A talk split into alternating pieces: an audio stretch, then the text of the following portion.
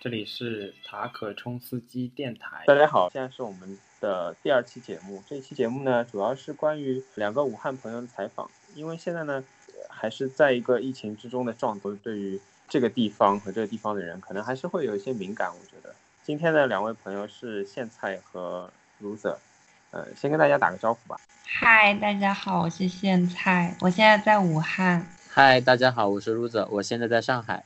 正好你们两个，一个是在上海，一个是在武汉的状态。所以关于这次的情况，因为现在等于武汉还是在一个封城的状态嘛，所以基于你们两个一个在武汉，一个不在武汉，我其实还是想先问问看，就是当时选择回家或者没有选择回家是有一个什么样的考虑吗？现在先开始吧。好的，选择回家的话，我当时。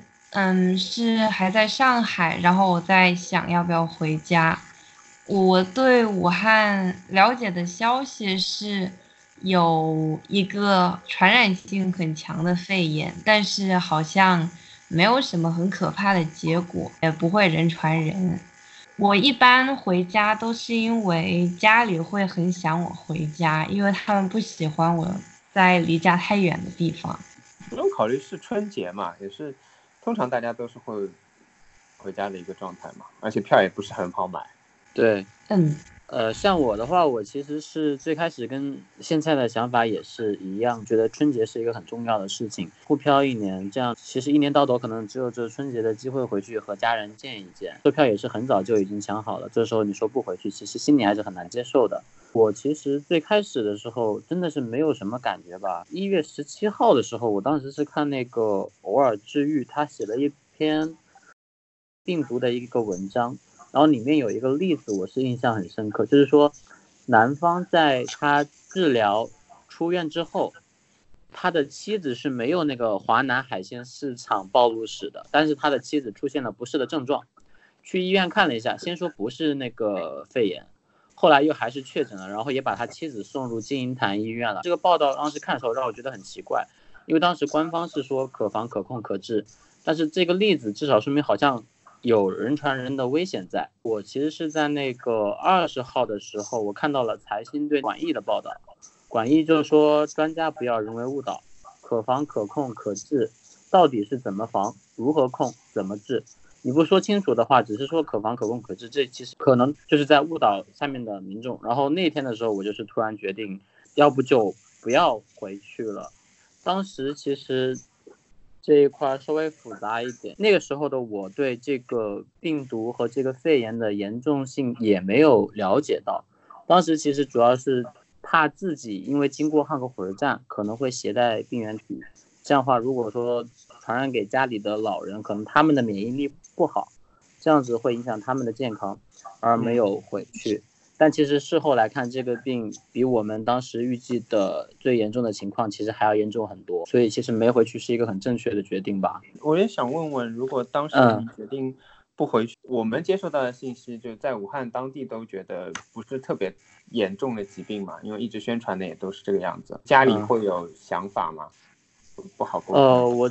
这个其实 有点奇怪，就是当时武汉这块可能对这个没什么感觉，觉得还是春节比较大。但是我妈妈可能是觉得我在外面接触到的消息和讯息是比较多的。如果说我判断到情况已经严重到不能回家的话，那就说明这个疫情确实是很危险的。所以她这边倒没有特别去问我或者反对什么，倒是我姐姐她当时还觉得，哎，怎么过年了都都不回老家？想说我相对还比较理解，但他们有考虑，因为如果他们比较信任你这个决定的话，那当时他们有考虑离开武汉嘛，出来嘛。当时他们并没有想着，因为其实大家还是概念里面觉得这个春节可能是要过的，只是就是城区会危险一点，因为春节一般都是在乡下过，大家觉得乡下应该没有什么，可能一直到除夕的晚上，大家都还在考虑之后就是新年了到处去拜年的这个问题。直到后面消息越来越多，然后才开始觉得这个事情已经不能到处出门去走动的这个样子。苋菜呢？因为我知道苋菜刚回家那两天，可能就蛮紧张的。我回家的是一月十六号回家，当时还没有人传人的消息。我妈妈的说法是武汉什么都没有，这个连当年的雾霾的严重程度都赶不上，所以我也没有多想吧。我当时想的是，因为我在外面不太清楚武汉里面到底在发生什么。我妈妈跟我说，大家一切都照常过。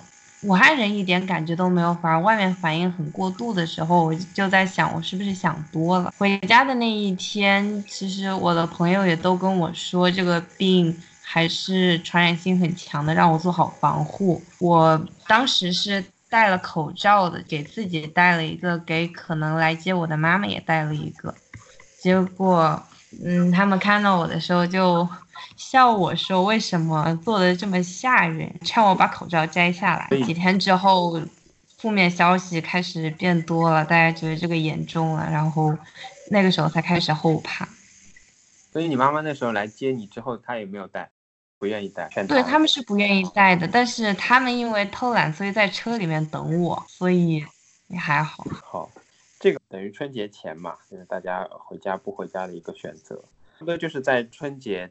的前后，除夕夜前后开始有比较密集的消息，包括像封城的消息，在除夕前两天，你们接触到那个时候的关于封城的消息和你们接触到的人的在武汉内外的反应大概是怎么样子的？嗯，封城的那一天，它是凌晨放的消息，然后上午十点封的城。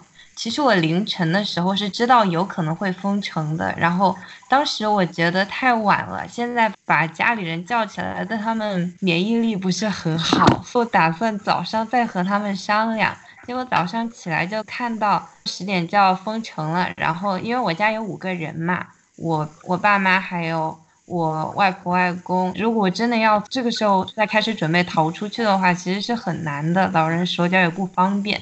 那个时候我感觉是，首先是很后悔没有及时做出反应，有一点自暴自弃，因为十点之前即使没有封城，我也不知道自己能做什么，反而是完全封城之后才有一点，终于我。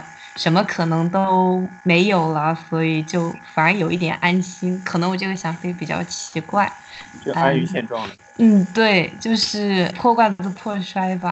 武汉外面的反应就是封城之后，我的朋友都问我现在状况怎么样，每天接待很多提问啊。对，然后我还要职业假笑跟他们说现在一切都好，不用担心，因为感觉他们也没法真的理解这里面。有什么感觉？因为当时我也是出乎自己意料的感到焦虑。Rusa 会觉得家里就给到你什么样的反应？呃，其实封城的那个时候，因为我记得很清楚，是一月二十三号凌晨两点，我那天晚上一直都在刷新闻看讯息。先讲我自己的反应吧。封城这个消息出来的时候，我内心是非常不能接受的，因为我觉得一个千万人级别的一个大都市，你说封城就封城。这是一个非常疯狂的措施，特别是它只是一纸通告出来，它根本没有说后面的物资的运输、民生的维系这一块儿，就包括医疗和普通的生活物资，他都没有想去怎么做处理，他只是说把所有的人都关在里面。那个时候我的第一反应就是，这这就感觉是。把武汉作为弃子一样的感觉，我那天晚上非常难受。我是发了一条朋友圈，我就说是封城，好像是凌晨四点的时候，我一位朋友，他从广州那边回武汉嘛，他给我打电话，他在从广州回武汉的动车上刚停到长沙，然后他看到了我那条朋友圈，他就问我说这个情况是真的吗？我说这是官方的情况，是真的要封的。他临时就在长沙下车，他就没有回武汉，算是避开了一个。而就在二十二号，也就是这个封城令下发之前大概四个小时，晚上十点钟的时候，我另外一个高中同学他发了一条状态，定位在汉口火车站。我说你怎么跑回去了？现在情况很危险的。他说，哎，没事的，你这个你太杞人忧天了，没什么大不了的。太紧张。然后第二天早上起来了之后，他看到了封城的消息，然后他跟我说，这次好像自己拖大了。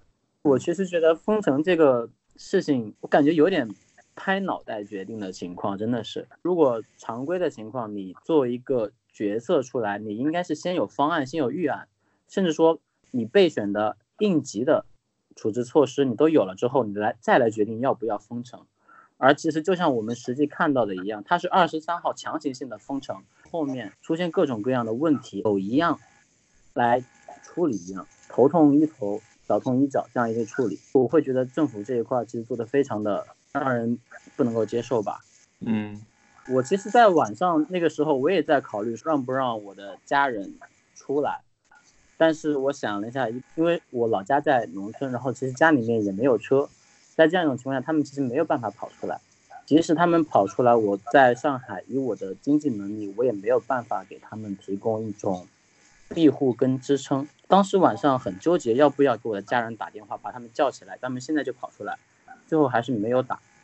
嗯，可能他们在乡下稍微疫情没有那么严重，这次来看也还好。后面看到的消息来看的话，他们不出来未必不是一件好事。就如果不是在疫情非常严重的地方，像汉口、江岸区这些地方，离华南海鲜市场非常近的地方，因为武汉人在外面的话，其实我们后来看到的各种各样的视频也好啊，可能受歧视啊比较多。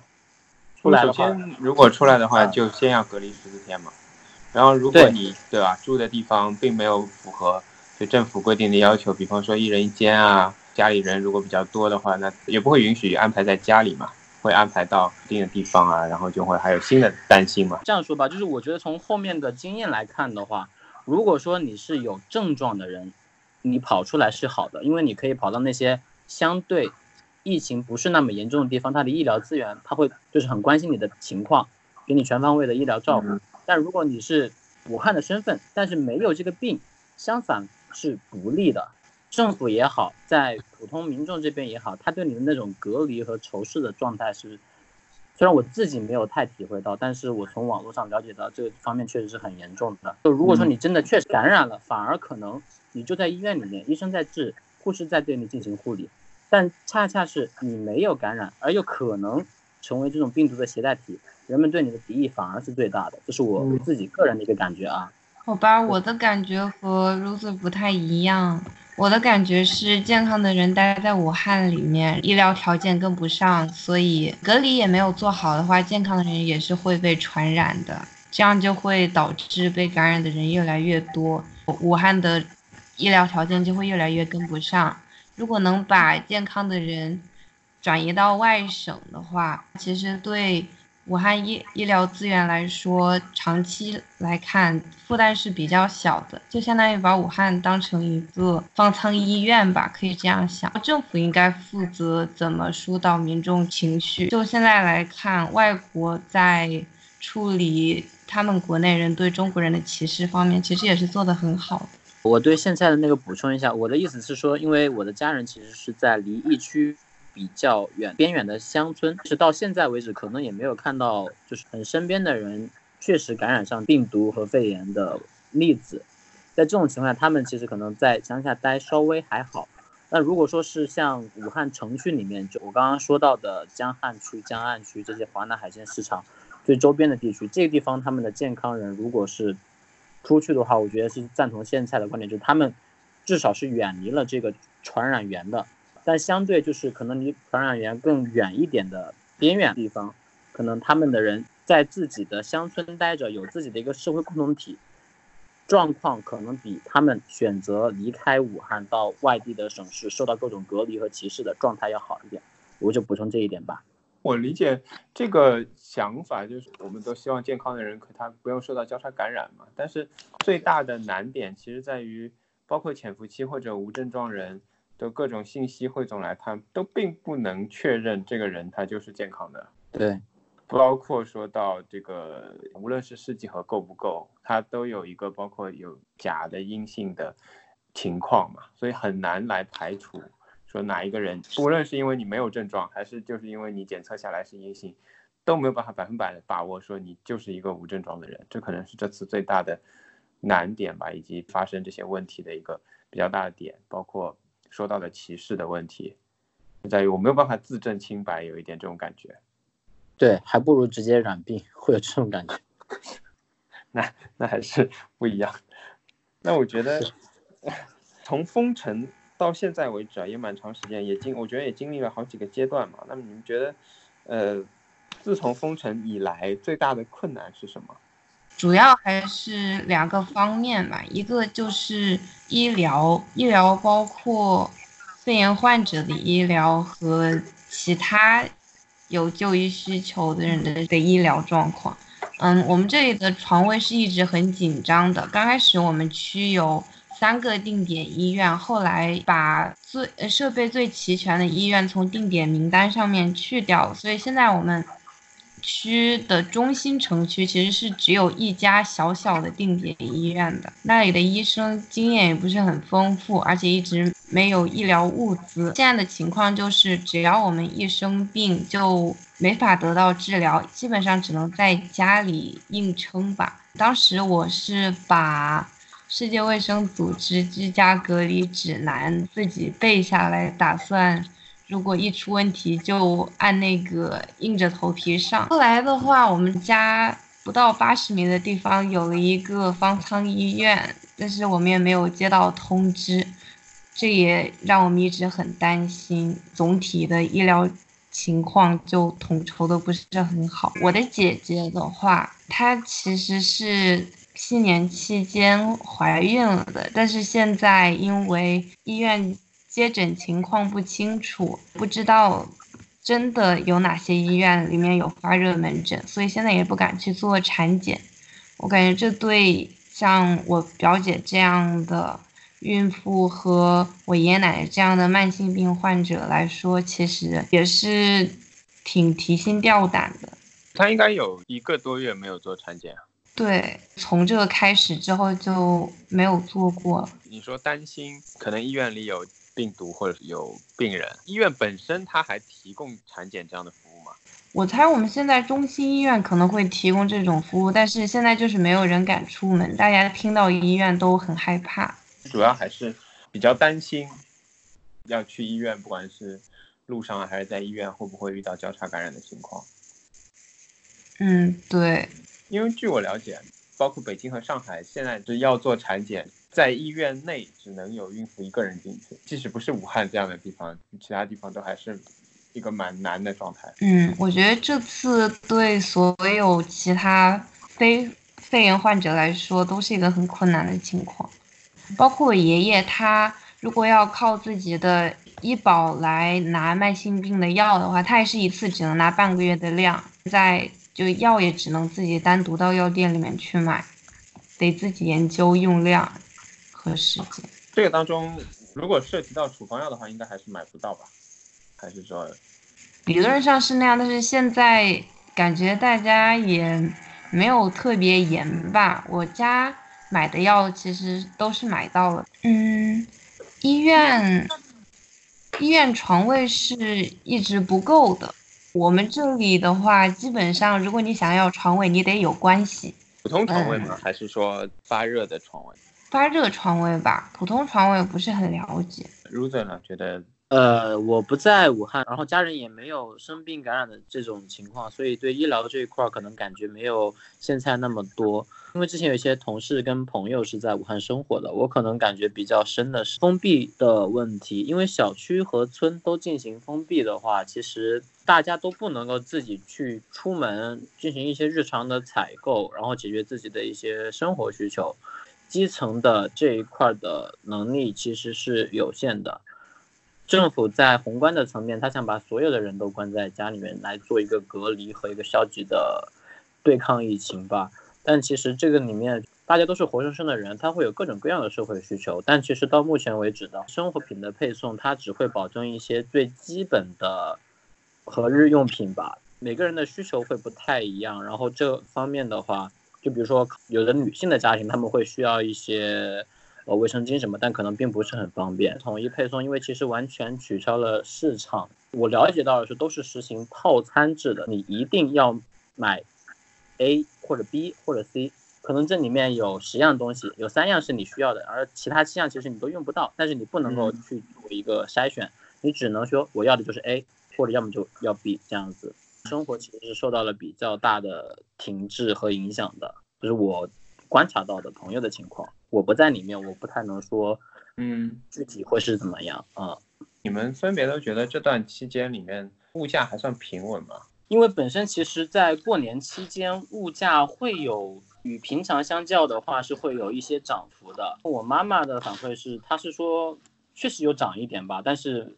可能他在乡下的感觉还好，因为乡下一般过年会储备比较多的物资。他也是那种节省型的人格，他不太会需要去涉及到采购。但是我那些在汉城区的小区里面的那些同事，他们的反馈是物价涨得有点不太好接受。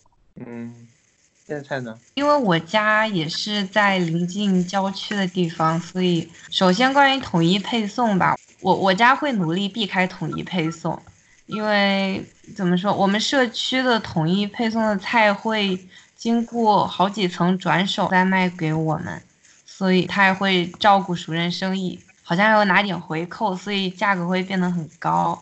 菜的话，通过社区买菜的物价是很高的，而且他不会找比较划算的套餐，基本上是谁向他提出。一个到我们这里销售套餐的提议，他就会接受。之前我妈妈在社区上面询问一个超市在公众号上面发布的套餐，还被社区工作人员点名批评了。嗯，所以我们都会找通过熟人找小商家买食物。如果是自己找的商家的话，物价是比较平稳的，甚至还有。老板会因为现在是疫情期间，所以会给我们降一点价什么的。嗯，配送也挺快的。嗯，除了食品方面啊，这段时间，比方说网络还正常吗？我的 VPN 好像中间中国防火墙被加强了一次，然后我的 VPN 有十几天不能用了。现在他没有修好，但是网变差了。内网的话还好吧，连外网的话确实不稳定。我这边感觉也差不多，因为我家人他们不太会去翻墙，一般的微信或者说视频也好，都还比较正常，没有什么说网络中断的情况。因为我人也是在上海，上海这边使用的话，可能就前段时间有一次我断过。问了一下我的客服，他们是说他们在做系统维护，所以我也不清楚到底是。网络的问题，还是说他们做系统维护的问题？反正我在上海这边的，就是 VPN 这边还是比较稳定的。你们觉得，主要是自己或者说生活当中，网络上有没有受到歧视或者特别的对待？小区有没有特别照顾你之类的？我在上海的话，稍微还好，被打过两次电话，一次是小区居委会，他向我核实我是否回家，我说我没有回家，我就在上海，然后后面就没有怎么联系我，他做了一个登记。后面给我发小区的出入证也都还比较顺利，然后另外一个是因为我们一月份的时候公司组织年会去了一趟黎阳那边的天目湖，这边的警方是跟我打电话联系，问我是什么时候入境，什么时候离开，通过什么交通方式，待了多久。其他的话，因为我其实从一月二十三号公司正式放假以来，一直都是在家里面隔离，都没有怎么出门去和别人进行现实生活中的交流。这方面其实没有特别的感觉。如果是自己的朋友或者熟人的话，他们其实会有一些比较善意的吧。我觉得还是，如果大家是有朋友或者熟人关系，还是比较善意的。但是如果说完全确实是一个陌生的人在你面前，你会怎么去对待？可能真的说不好。现在呢，主要还是大家的关心。哎，因为我们出门都是武汉人，所以大家谁也没有歧视谁，其他人都很关心我们吧。但是学校就特地拉了一个湖北的群，天天呼吁我们不要出门。嗯，其他的都是挺好的对待。因为现在过去也蛮久了，有一个多月。自从刚封城的时候，另外一个比较反弹比较大的事情就是关于当时的这个春晚，或者说。除了春晚以外，因为现在也算出了正出了正月了嘛，那这个春节有没有什么特别的感受和特别的想法？春晚我家没怎么看的，我们就把它当背景音，然后列了嗯列了一下需要网购的物品清单，后来就睡觉了，因为疫情期间还是需要保证睡眠。嗯，这个春晚的话。他以前只是蠢了一点，但是今年他让我们很生气。刚开始有一段主持人一起朗诵《武汉加油》的，也没有反映武汉的真实情况。那天我们还处在被封住的迷茫和被抛弃的感觉中。这个时候他们在夸我们的话，我们就觉得我们被推上了战场，但是我们也没有没有很愿意上战场吧。他反映的情况也不是很真实，比如说他他拍的医院里面没有人，这个。这是我很不能理解的一件事。春节很开心，因为很安静，也不用见亲戚。啊，这倒是一个很省事的春节。我的话，春晚是完全无心去看的，因为在大概一月二十四号的晚上吧，看到财新的报道，有的人是工作了很长时间，医生护士他们没有办法吃喝。然后也看到了网上流传很广的医生崩溃的咆哮的那个视频，就觉得很受不了。有一个图片，我不知道你们有没有看过，就是画面是从中间一分为二，左边呢就是那个哭泣的医护、呼吸崩溃的那个医护人员，然后右边呢就是那个歌舞升平的春晚的舞台的画面。然后那个当时看的是特别难受的，因为我觉得事情发展到这个阶段。特别是二十三号封城之后，国家层面也好，地方政府层面也好，都没有很切实的提出什么今后要怎么去处理的一些措施出来，相反，都好像是在刻意对这个事情进行回避、保持沉默一样，只是在放一些看起来的好消息，但具体怎么做，里面的人会受到什么样的影响，其实很缺乏信息和报道出来。我这段时间就基本上主要是去依赖于财新他们的报道去了解武汉境内的情况。这个时候，今年的春晚就会让我觉得特别的恶心，就仿佛一千万人的生命在他们面前，并没有十三亿人的传统的一个 routine 一定要去做。我会觉得多关注一点武汉，老老实实的做一些信息披露，做一些政策的支持。不可以吗？为什么还是这样子？感觉政府这一块那段时间那两天里面还是在掩耳盗铃一样，我会很生气。但是我的家人他们是在家是看春晚的，因为没有什么事情可以做，就看电视。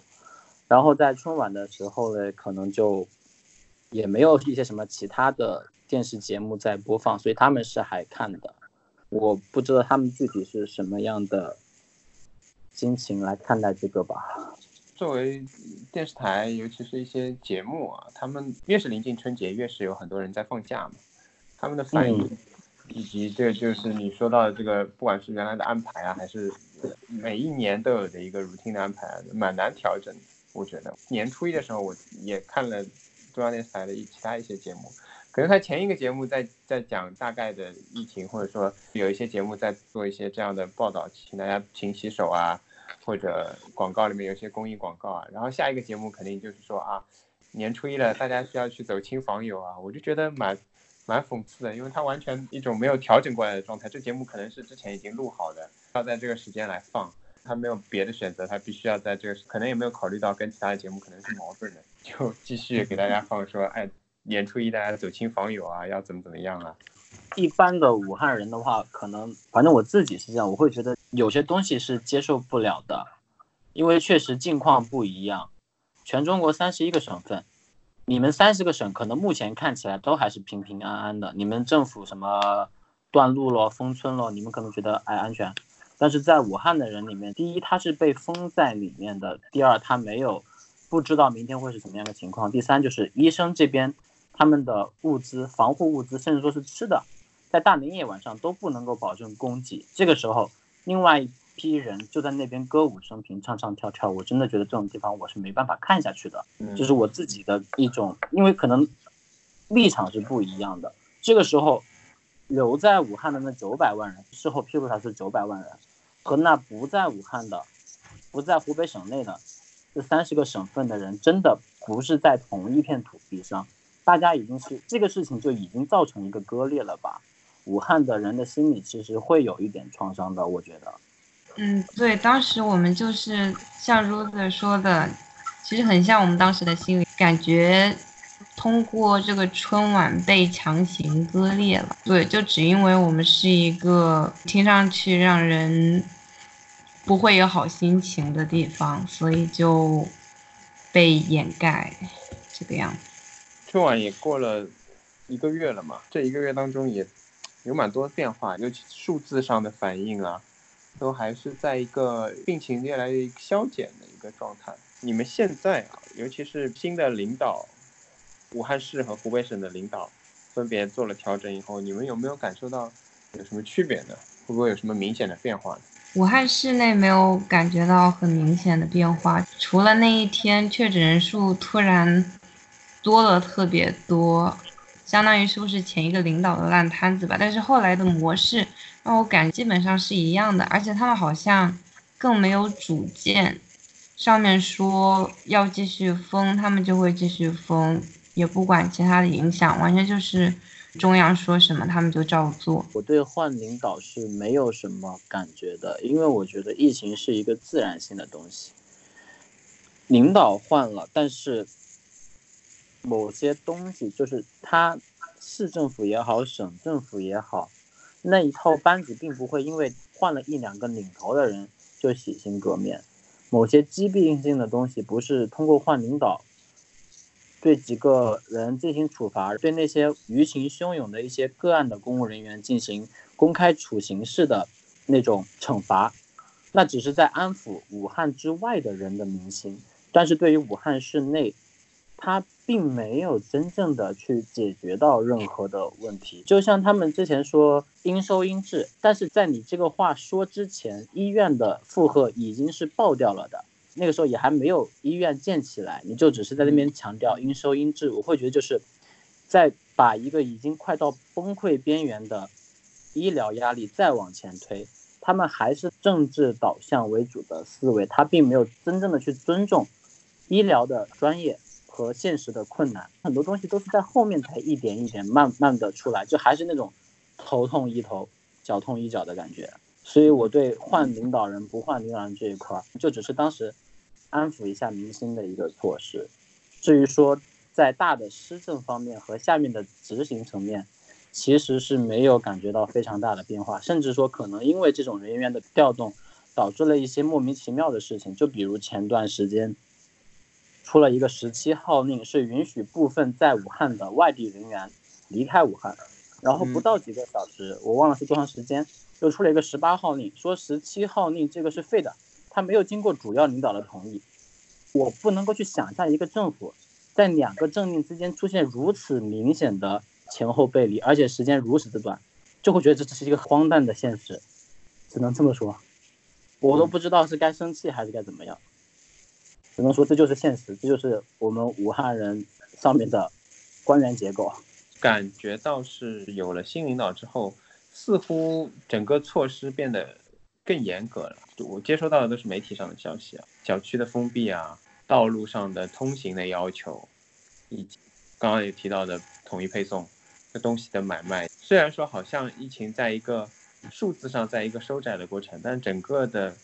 措施变得越来越严格，本来对个人开放的商店也很多也不再对个人开放了。我觉得你这个感觉应该是比较符合的，因为我老家是在比较偏远的乡区了，所以其实，在疫情包括二十三号整个一月份，可能武汉已经主要采取了封城的措施，但是在乡下那边并没有很严格的去执行，大家可能还是可以出门去上街。自己买菜啊什么的，没有觉得受到特别大的影响。然后在新领导上来之后，很强硬的公安和警察这边开始上街巡逻，然后不让人出来。如果出来的话，就是要把你抓进去关十四天，然后还让你自己付那个生活的费用。确实是，就是管控变得更严格了。嗯嗯，对。就在刚刚说的统一配送方面，确实是更统一。但是其实这种统一，我们其实是不是很喜欢这种统一的？因为它只会导致对市价的操控嘛。如果真的要防控疫情的话，应该把重点放在配送人员的检查上面，而不是在控制货源上面进行努力。我们现在接收到的信息啊，数字上面都是在减少。我今天有注意到。湖北除了武汉以外的地区只增加了三例。你们对于未来有什么整个包括疫情啊或者生活上有什么想法吗？有什么预期吗？那我先说吧。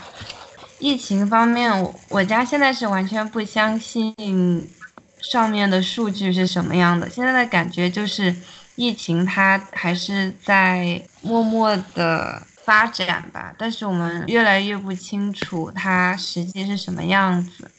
出院人数越来越多，然后床位越来越多，我们只是感觉可能出院的标准变低了吧。可能有的人没有完全痊愈，就会因为到了一些标准，所以出来，这反而让我们更担心，因为我们不能确定在我们身边的人他们都是健康。如果单纯说未来最担心和最期待的，对于我来说吧，毕竟我还在读大学，我未来最担心和最期待的其实还是读书吧。这次很多。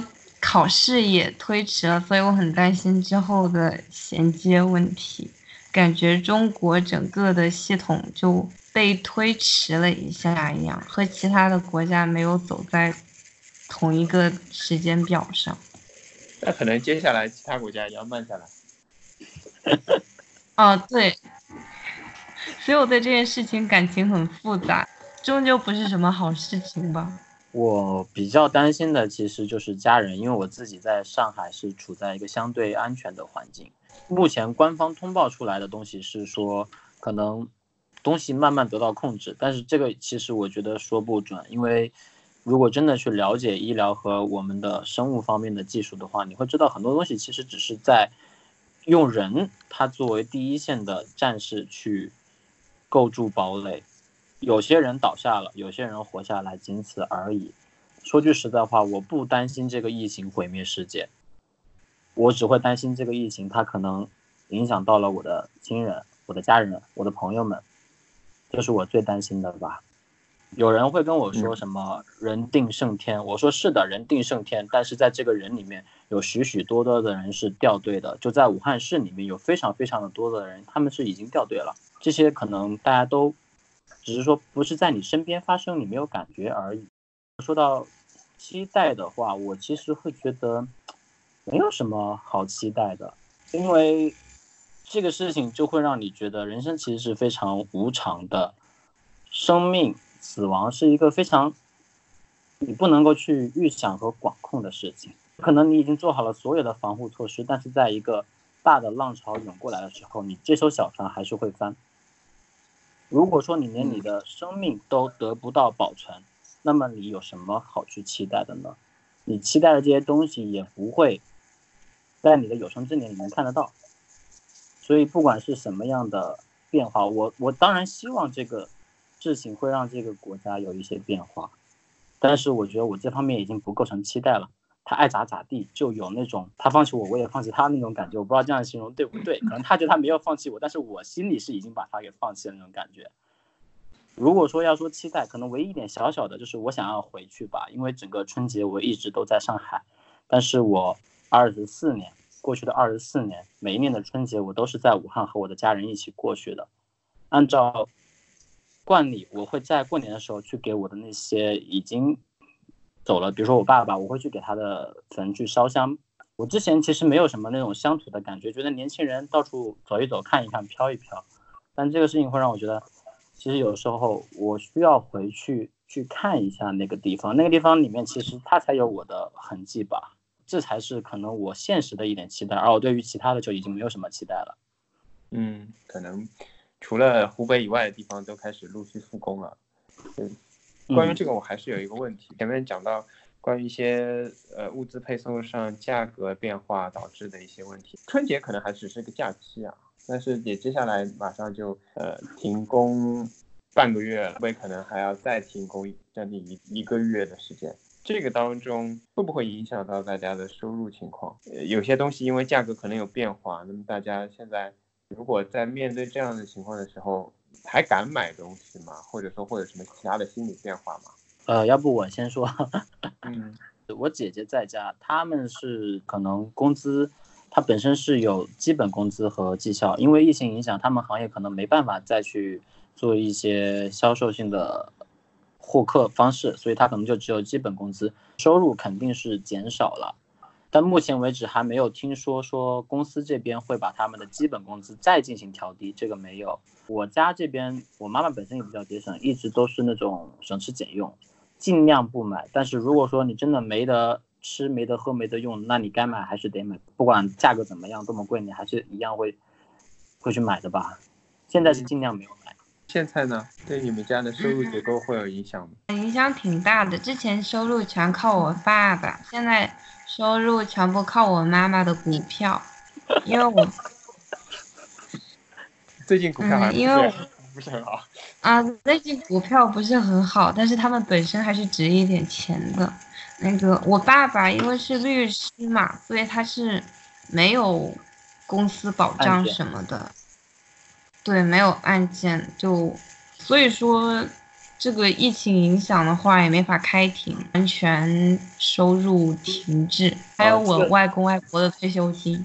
我我可能稍微补充一下，有一些朋友会找到我来问，因为他们是湖北，然后这个疫情发生之后的话，公司那边是对他们进行了一个裁员的措施，那也就是说，他们不光是停滞，在这个疫情结束之后，后续怎么会去谋生，可能都还没有很明确的出路。会有一些朋友过来问我说，公司要强行把他辞退，他能不能去打劳动仲裁？如果现在打不了劳动仲裁的话，他们这个时效。会不会中断掉？还是说如果到时候跑完他打不了？这种咨询是比较多的。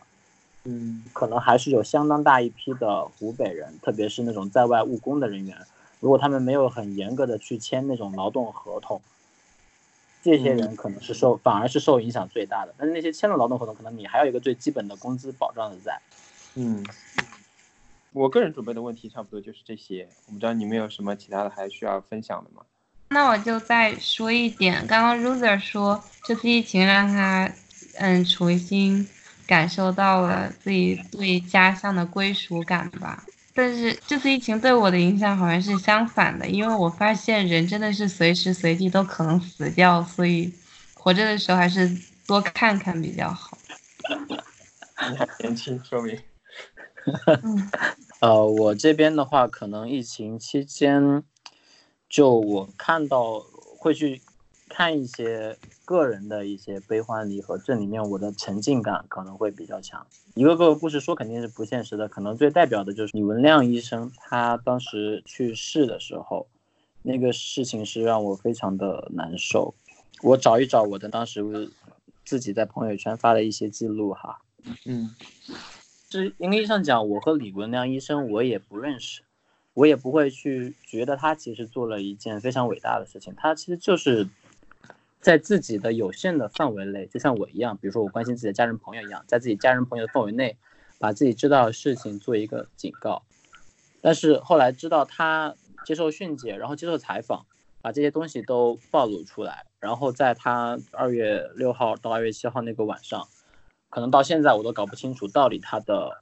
死亡时间是什么时候？我觉得可能就是二月六号九点吧，但是官方是让他在二月七号死的，这是一个非常政治性的东西，也是让我非常反感。然后我就会觉得，就是因为我之前已经看了非常多的一些个人的一些事情，比如说追着那个宁舍跑的姑娘，比如说在那个因为回不了家，然后自己跳楼自杀的这些事情，我可能看到了一些。之前其实一直都是在忍，尽量不要让那种。负面的情绪压倒自己，但是到李文亮医生的时候，可能就觉得之前像最后一根稻草一样，就是为什么这个事情就是好人不长命，祸害一千年的那种感觉。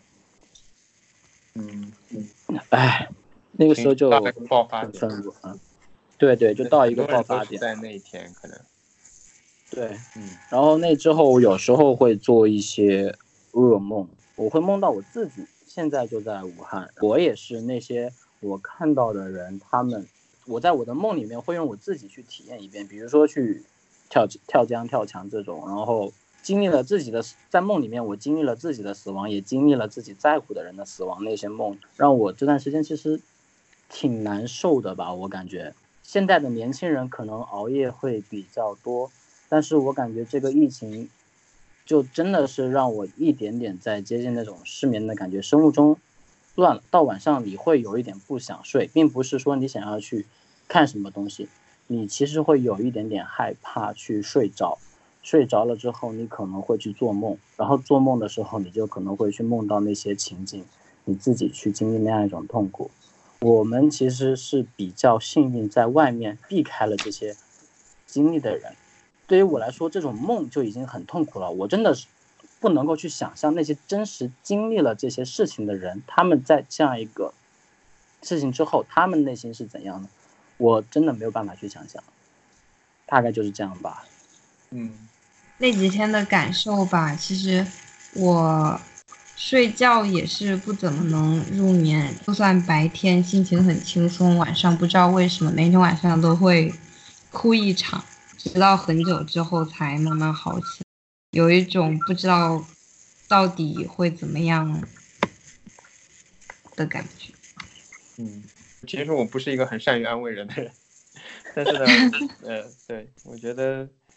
虽然大家也说数字并不是很可信吧，但我觉得我们总要随着这个数字进入一个常态化的一个状态。如果数字经常在一个非常小的范围，甚至经常接近零的话，我们也就随着这个数字吧。我觉得生活要恢复正常，对吧？也就像前面 Lucy 说的吧，如果重点都是都还是放在自己和自己身边的人，我觉得就足够了。大家还是准备好未来的生活吧，反正，即使它非常很，它非常的无常，但是，对，还是要继续下去。好，谢谢大力。谢谢谢谢。好，嗯，谢谢。拜拜。